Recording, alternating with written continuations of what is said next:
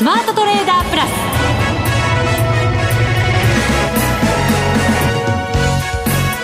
全国のリスナーの皆さんこんにちは。内田まさです。この時間はザ・スマートトレーダープラスをお送りしていきます。この方をご紹介しましょう。国際テクニカルアナリスト福永博之さんです。こんにちは。よろしくお願いします。よろしくお願いします、はい、さて日経平均。1年ぶりの8日続伸と、はいいうことになりました。ね。今日もしっかりでしたよ。そしてこの8日続伸の間の値幅が、はい。およそ1000円。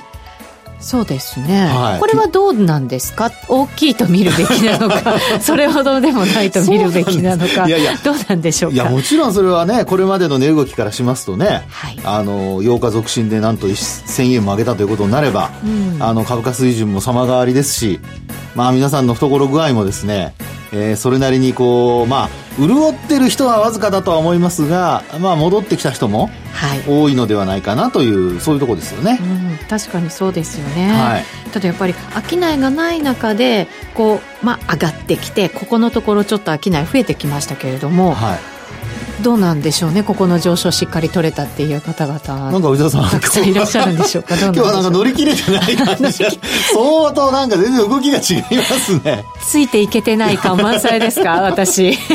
溢れてます、まあ、聞いてる人が、もう聞かれてるリスナーの皆さんが、あれ、内田さんって。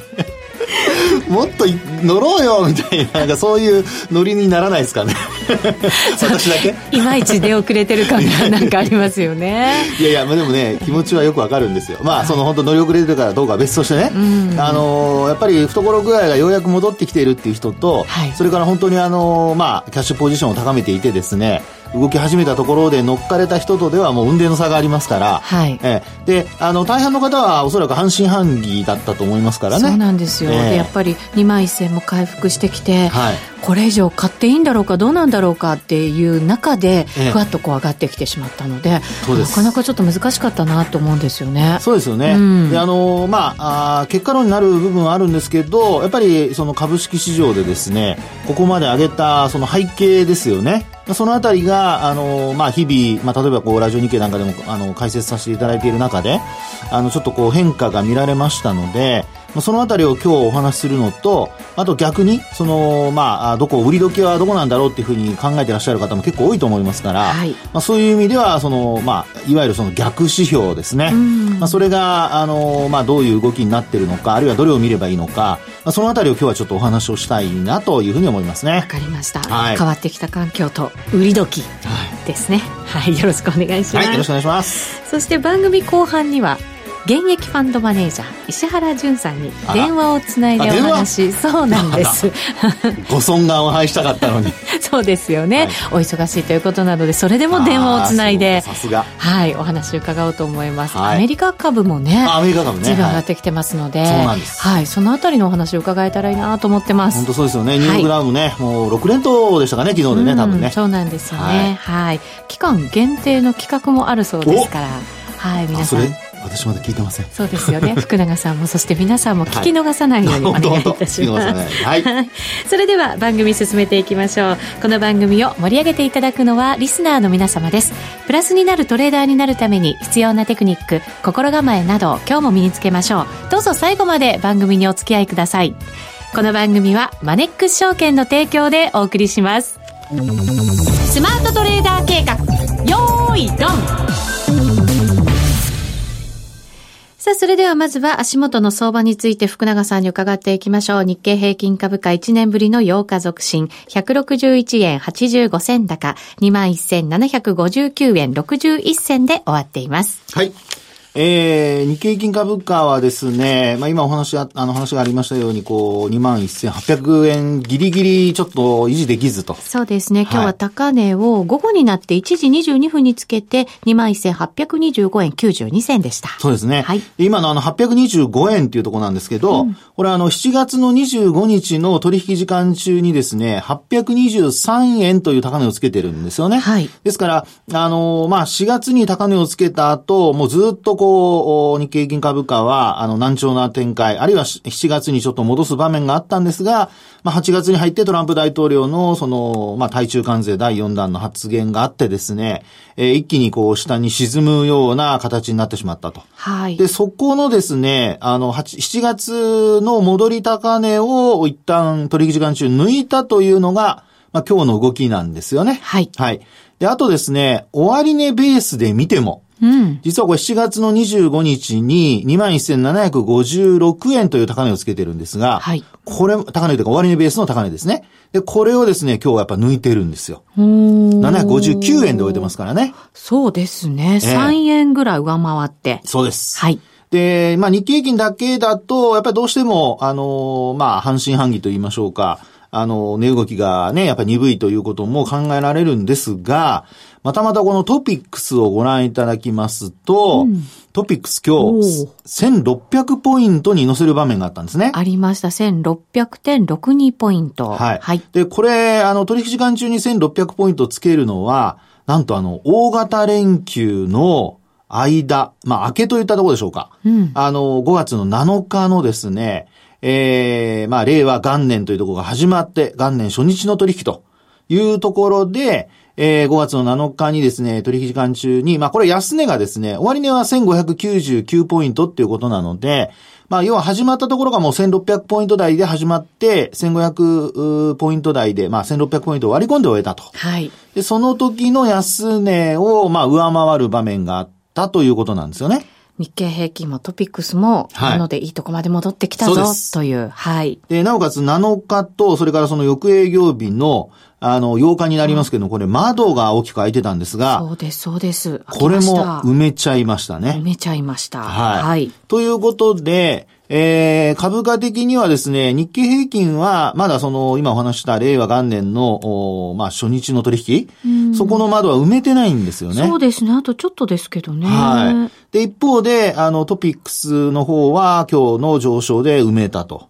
ですから、あの、まあ、これまでもずっとトピックスの動きが変わってきた時にはお伝えしてたんですけど、あの、トピックスの動きがですね、今回も、まあ、あこう、いい方向で、えー、上方向に、まあ、日経平均を上回るようなパフォーマンスになってくれたと。はい。ある意味トピックスの方が先行してたみたいなところがありまして、はい、あと弱さというのもやっぱり際立ってましたけど、そ、ね,、こから戻ってきてるってことですね。ですから、あの、弱い時に、あの、トピックスが、まあ、先行して安くて、で、今度逆に、あの、戻すところでですね、えー、トピックスが先行し始めたっていうことは、これは、まあ、あ流れとしましては非常にこう、いい傾向で、えー、まあ、要は市場全体の、あの、底打ち感が、まあ、出てくるという、まあ、そういう流れになっているってとこですよね。そうですね。売られてたものがしっかり買われてきてる、はい、っていうことですもんね。で、そこでですね、冒頭お話ししました、まあ、流れが変わる、その、まあ、きっかけになった、はい。あの、その、まあ、株式市場の中身と言いましょうか、内訳というんでしょうかね。まあ、そこで、おそらくはまあ、あの、まあ、ラジオ日経の各番組の解説の中でも出てきているとは思うんですけど、やっぱりあの、時価総額が大きなセクターの、うん、反発ですね。はい。で、特にあの、銀行株だとか、それからあと、まあ、商社株も昨日高かったですね。はい。えー、で、あのまあ、自動車なんかで言うと、トヨタ自動車が昨日は年初来高値を更新したりだとか、うんうんまあ、いろいろですね、その時価総額が大きなセクターが買われて、で、えー、まあ、株価が戻してきていると。で、特に、あのー、まあ、そういった業種の個別銘柄を、ファンダメンタルズから見てみると、やっぱ PR が低いんですよ。はい。あの、10倍前後、あるいは10倍割ってる銘柄も見られましたからね。まあ、特にあの、銀行株、地銀なんかはですね、えー、PR10 倍を切ってるような銘柄が、まあ、たくさんあったと。で、そこで、あの、銀行株の上昇に火をつけたのが、まあ、きっかけを作ったのが、まあ、SBI ですよね。SBI ホールディングス。はい、まあ、こちらが、あの、地銀にですね、えー、まあ、出資、あるいは、こう、協力体制を構築するという話が出てきて、で、それで、まあ、あの、一気にそういったところに資金が向かい始めたと。うんで、その後に、あの、アメリカの長期金利が、まあもう本当に流れが、あの、悪い時はどんどん悪いものが続くんですけど、いい時はいい流れが続いてですね。不思議ですよね。ね。ねアメリカの長期金利が今度逆に上昇するパターンになって、はい、で、えー、まあ銀行、まあそれで収益改善とまではいかないもののですね、一応、まあ長期金利が上昇してくることによって、あの、中長期的に見れば、やっぱり銀行、利ザヤが少しでもね、えー、広がれば、まあ、その分、あの、収益になりますので、まあ、どちらかというと、新たな資金が入るというよりは、売っていた人たちの買い戻し。はい。まあ、そういった流れが、まあ、あの、市場全体を押し上げたと。ですから、あの、本当にあの、噴水から、まあ、水がまかれるようにですね、あるいはスプリンクラーでね、あの、芝生の上に水まくように、ある一定のこの水準をこう上回ってくると、そういったこう、噴水のように水が出てきて、それがね、あの、他の、あの、業種に広がったりだとか、で、特にまあ昨日なんかは、あのー、まあ中国側がですね、えー、今度、あの、対米の関税の、こう、項目からですね、一部、その、製品を除外するとか、まあ、これも結構いい方に解釈をしてですね、はい、これまで何度も騙されてるんですけどね。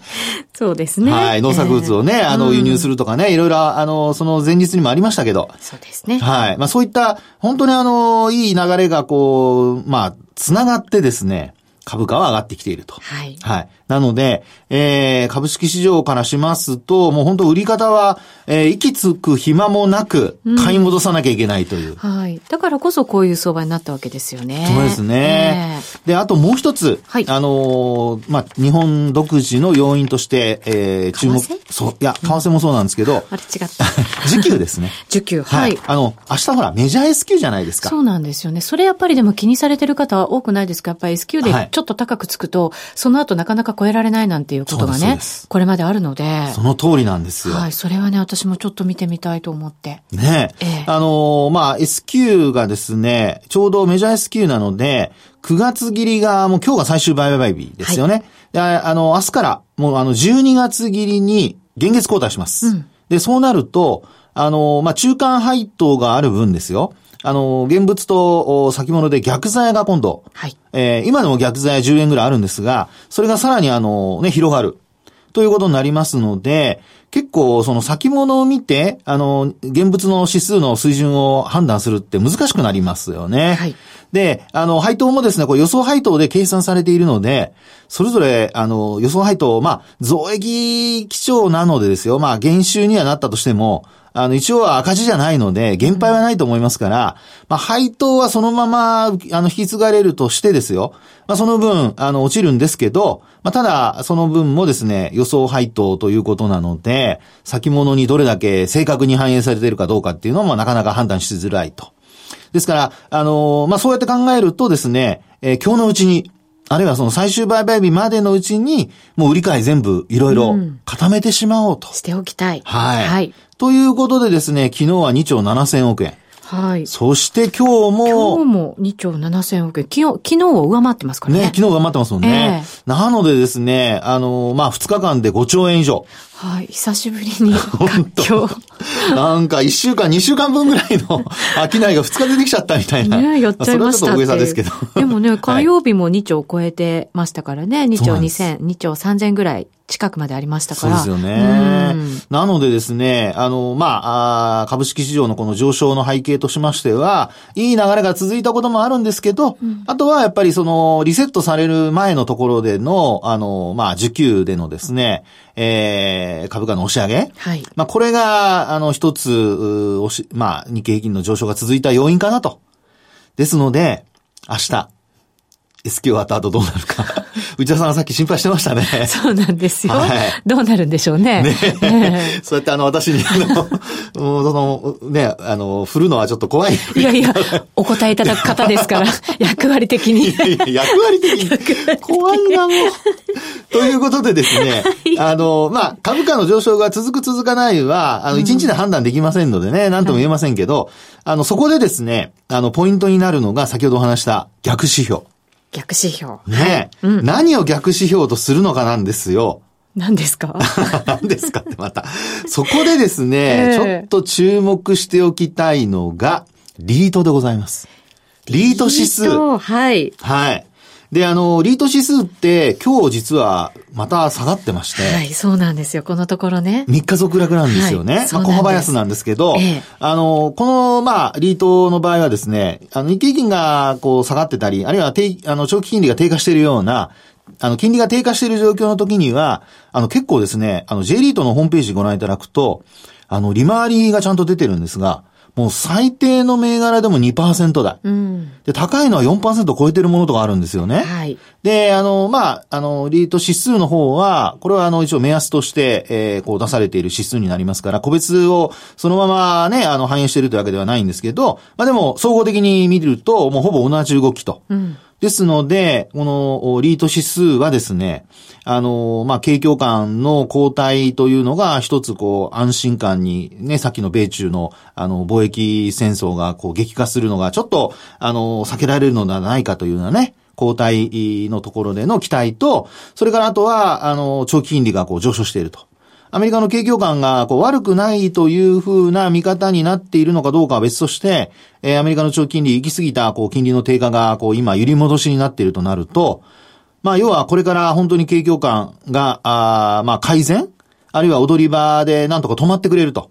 もうだってリセッションっていうのが、ちょっと前まで言われてましたからね。あの、長短金利の逆転で。はい。はい。に、あの、2年債と10年債のね、えー、逆転っていうのがありました。で、あと、そういったところからすると、このリートの指数は、もちろん、その、利回りだけで見ても今まだ魅力、あの、魅力的なんですけど、ただほら、あの、相対的に金利が上がってきて、で、株価の方のパフォーマンスが良くなると、やっぱりこれまで上がっていたリート一旦利益確保してですね、あの、まあ別のものにね、資金をシフトしようかと。でもちろんあの、買う買わない別にしてもやっぱり利益は確保しとこうっていう動きが出るのは当たり前だと思いますので、はい、まあそういう意味ではあの、リート指数なんかのですね、えー、まあ価格が今後もその頭打ち状態が続くかどうか。あと、一方で下落するかどうかですね。はい。で、もちろん、あの、長期で下落するという見方につながるわけではないんですけど、まあ、そういった、あの、頭打ち状態になっていると同時に株価がしっかりしているようであれば、まあ、あの、一日下がったとしても、まあ、その後の上昇期待というのは継続すると。うん。なので、あの、金利敏感なところと、あともう一つは金だとかですね。まあそういったものも一つ、あの、まあ、逆指標として。金も少しね、調整してますからね、そうなんですよね。ねはい。なので、まあそういったものを見つつ、本当にこの上昇が続くのか、あるいは、あ一旦もうここで止まってしまうのか。SQ も含めてトレンド転換の、あの、起点になるのかどうかも含めてですね、ご確認いただくといいのではないかなと。はい。そことの関係を見ておくと、売り時がわかるってことですか？そうです、そうです。もう頭打ちになって、一方が頭打ちになってるとなれば、持っとくってことですね。ホールドですよね。はい。で、もう一方がもう一回、あの、上がり始めたら、あ、これはやっぱり一旦はちょっと利益を確保しとかなきゃっていうふうな形になりますので、まあ、そういう判断につなげていただくといいんではないかなと思いますね。はい。えー、今日は流れの変化、そして売り時までお話を伺いましたが、流れがちょっと変わったかなと思う、思いたいものの一つに、はい、えー、海外投資家の動きがありますけれど、そうなんです。6週ぶりに買い越しですね。現物は1284億円の買い越しということで、うん、えー、これは買い越しに転じて、これも流れの変化なのかどうなのか。いやいや、本当ね。ですね。続かないといけませんからね。そうなんですよ。はい。はい、お願いします。思わず手を合わせてますね。しかもニュースの紙に向かってね。そうそうそうそう。以上、スマートトレーダー計画、用意ドンでした。日本株投資をお楽しみの皆様。今注目のアメリカへ投資してみませんか？米国株に興味はあるけれど、なんだか難しそうだなと思っている方。実はそうではありません。米国株は1株から購入可能。株価は100米ドル以下のものもあり、1万円程度の投資で、あなたもアメリカ企業の株主になれます。少ない金額から投資でき、始めやすいのが米国株の特徴なんです。多くの企業では配当は3ヶ月ごとに支払われるので配当金をもらえる楽しみもあります。日本でもサービス展開するアメリカ企業は多く、日本人にも身近になっていることで、米国株投資を始める方が増えています。マネックス証券の米国株取引手数料は、税抜き0.45%で、最低取引手数料は無料。買い付け時の為替手数料も来年1月7日まで無料です。特定口座にも対応しており、3000銘柄以上の取扱銘柄をスマートフォンアプリでも取引が可能です。さらに、マネックス証券では、取引手数料を最大3万円までキャッシュバックする、米国株取引デビュー応援を実施中。マネックス証券なら、取引手数料実質0円で、米国株投資を始められます。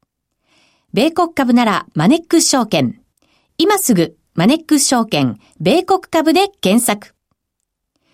米国株式及び米国 ETF、リート、予託証券、受益証券発行信託の受益証券などの売買では、株価などの価格の変動、外国為替相場の変動など、または発行者などの信用状況の悪化などにより、元本損失が生じることがあります。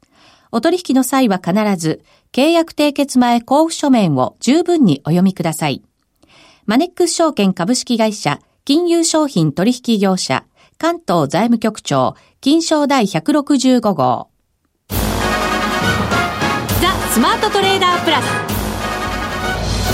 今週のハイライト。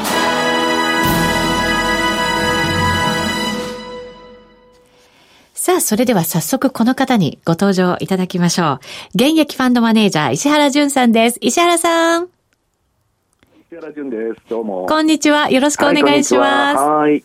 さて、石原さんにはちょっと米国株の見通しなんかお話を伺おうかなと思うんですけれど、ダウが昨日で6日続伸となりまして、7月末以来の2万7000ドル回復ということになりました。強いですね。はい。はいどんなふうに、まあ、なんかあのトランプのつぶやきの回数が減ってると株が上がるっていう話で、まあ、別に大したことじゃないだろうと いう話で、まあ、またまたあのつぶやきの回数が増えると下がる。なるほど。いうだけの話だと思うんですけど。うん。ただ、アメリカとのその貿易摩擦のところは少しずつ今、まあ、いい方向に向かいつつあるというようなものが増えてきてはいますよね。まあ、トランプは気分次第ですから分かりませんのでね、まあそれはなんとも言えないんですけど、はい、まあただですね、あのー、まあ、インデックスはともかく、個別では結構面白い動きしているものがあってです、おそれはどのあたりですか、まあ、私も最近、いえ、あんまりそれは言えないんですけど、それは言えない。人知れずですね、あの、はい、石原淳の米国株トレンド5銘柄と。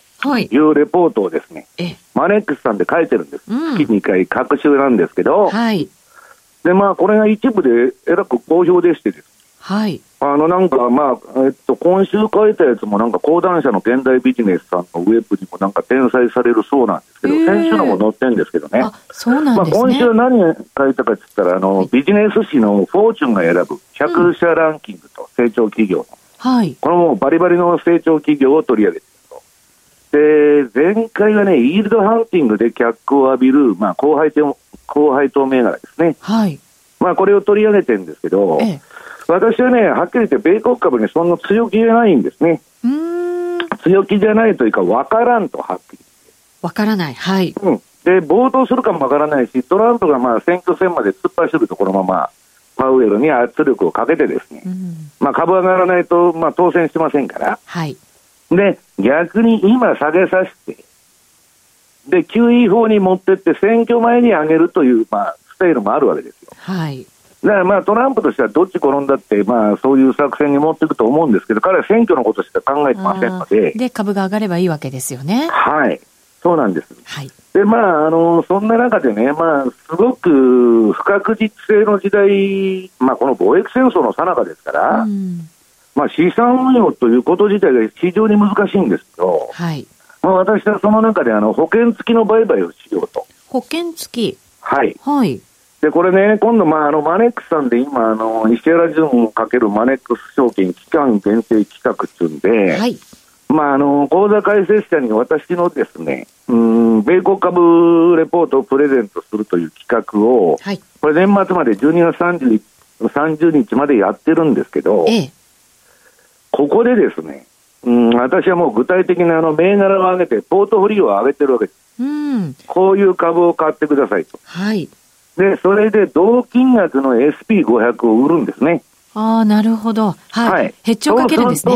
はい。株が暴騰しようがトランプがまあバブルを起こしてですよ、このまま。はい。選挙戦まで突っ走るパターンもあるし、まあなんか今のご時世ですから、うん、まあどんな金融危機が起こってもおかしくないと。まあ、はい、いうことで、まあ、上がっても下がってもです、うん、まあ、マーケットニュートラルの戦略を組んでです、はいまあ、そのポートフォリオと、まあ、戦略を、まあ、レポートに、えー、書くわあ書いてるわけですけど、はい、それを、まあ、講座解説した人にプレゼントすると。はい。いうことになってるわけですね。はい。ちょっとそのキャンペーン詳しくお伝えしておきましょう。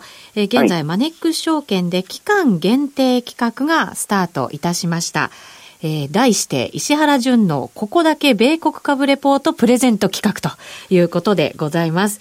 えっ、ー、とですね、期間がもう始まっていまして、9月4日水曜日から年末の12月30日月曜日まで、えー、この期間にですね、マネック証券の証券総合取引口座を開設いただいたお客様には、漏れなく全員に石原さんのここだけアメリカ株、米国株レポートをプレゼントするということでございます。期間が4ヶ月間ありますので、これプレゼントは1ヶ月ずれます。9月に開設してくださったお客様は、10月の初旬にレポートをお届け。そして10月の方は11月に、11月の方は12月に、そして12月に開設いただいたお客様は、年明けの1月にということで、1ヶ月ずつずれますが、石原さんのレポートがお手元に届くということでございます。福永さんの特別銘柄も上げてもらえませんか？福永さん、あの、名古屋ですれ違うかもわからないけど、よろしくお願いします。こちらこそ。何の挨拶ですか？いや、まあ、それはともかく、あの、賞味期限切れにならないようなね、はい。えー、と、まあ、えー、すごいいいポートフォリオを提示してると思いますんで。うん、アメリカといえば、ね、福永、うん、福永さんじゃなくて石原さん。あの、やっぱりこれまでも、そのいろんなビジネスを牽引してきた大きな企業がたくさんあるわけじゃないですか。うん、そうなるとやっぱりここからも牽引していく企業ってことになりますかね？まあ、これまでもここからも両方上げてるんですけど、はい。私ね、今、まあ、ブログに、あの、景気拡大期と景気縮小期のシグナルをね、はい。発生させてるんですね、アメリカの景気のですよ。アメリカの、はい。はい。で、今まだ景気拡大期なんです、アメリカは。で、それが景気縮小のシグナルが点灯するとですね、うんええ、これちょっと株も、その、ディフェンシブにならざるを得ないと。だからまあ、はっきり言ったら QE4 が出たらです。ペチは外してやったらいいんです。なるほど。まあ、それまではもう暴騰しようが暴落しようがです。えー、生き残りのポートフォリオを組んでると。はい、いうことなんですね。なるほど。何があるかわからないので、はい、そういう形にしてくださいということになるわけですね。はい、あのトランプとボリス・ジョンソンの時代ですから、内田さん。あの、あんまり枕を高くして寝られませんので、次の日朝起きたらなんでこらと。本当そうですね、まあ。いい方向だったらいいんですけどね、悪い方向もまたね、ありますからね。あの二人の顔見てるとですね、どうも安心できないんですね。はい。そう思います。今はやっぱり守りながら、また攻めながらというね、時代ということですから、石原さんのこのレポート、はい、ぜひ手に入れていただいて。あの、短期的な、あの、テクニカルは福永さん、福永さんに聞いてもらったらよくわかると思います。わかりました。二人まとめてですね。ポートフォリオを提示してますはい、わかりました。参考にさせていただきます。石原さん、ありがとうございました。どうもありがとうございました。ありがとうございました。はい、どうもありがとう。えー、お伝えしました通り、マネックス証券の証券総合取引口座開設いただいたお客様に漏れなく全員の方に石原淳のここだけ米国株レポートをプレゼントいたします。キャンペーンすでに始まっていまして、12月30日月曜日までということになります。こちらですね、お申し込みは必ずラジオ日経のこの番組のホームページとバナーからお申し込みいただきたいと思います。ここだけぜひご注意ください。必ず番組ホームページのバナーからお申し込みくださいお願いいたしますまあ、米国株、はい、いい株もねやっぱりたくさんあるわけですからそれをねズバリと銘柄語ってくれるということですからねぜひ参考にしていただければと思います、はい、ここまでのお相手は福永博之と内田まさでお送りしましたそれでは皆さんまた来週この番組はマネックス証券の提供でお送りしました。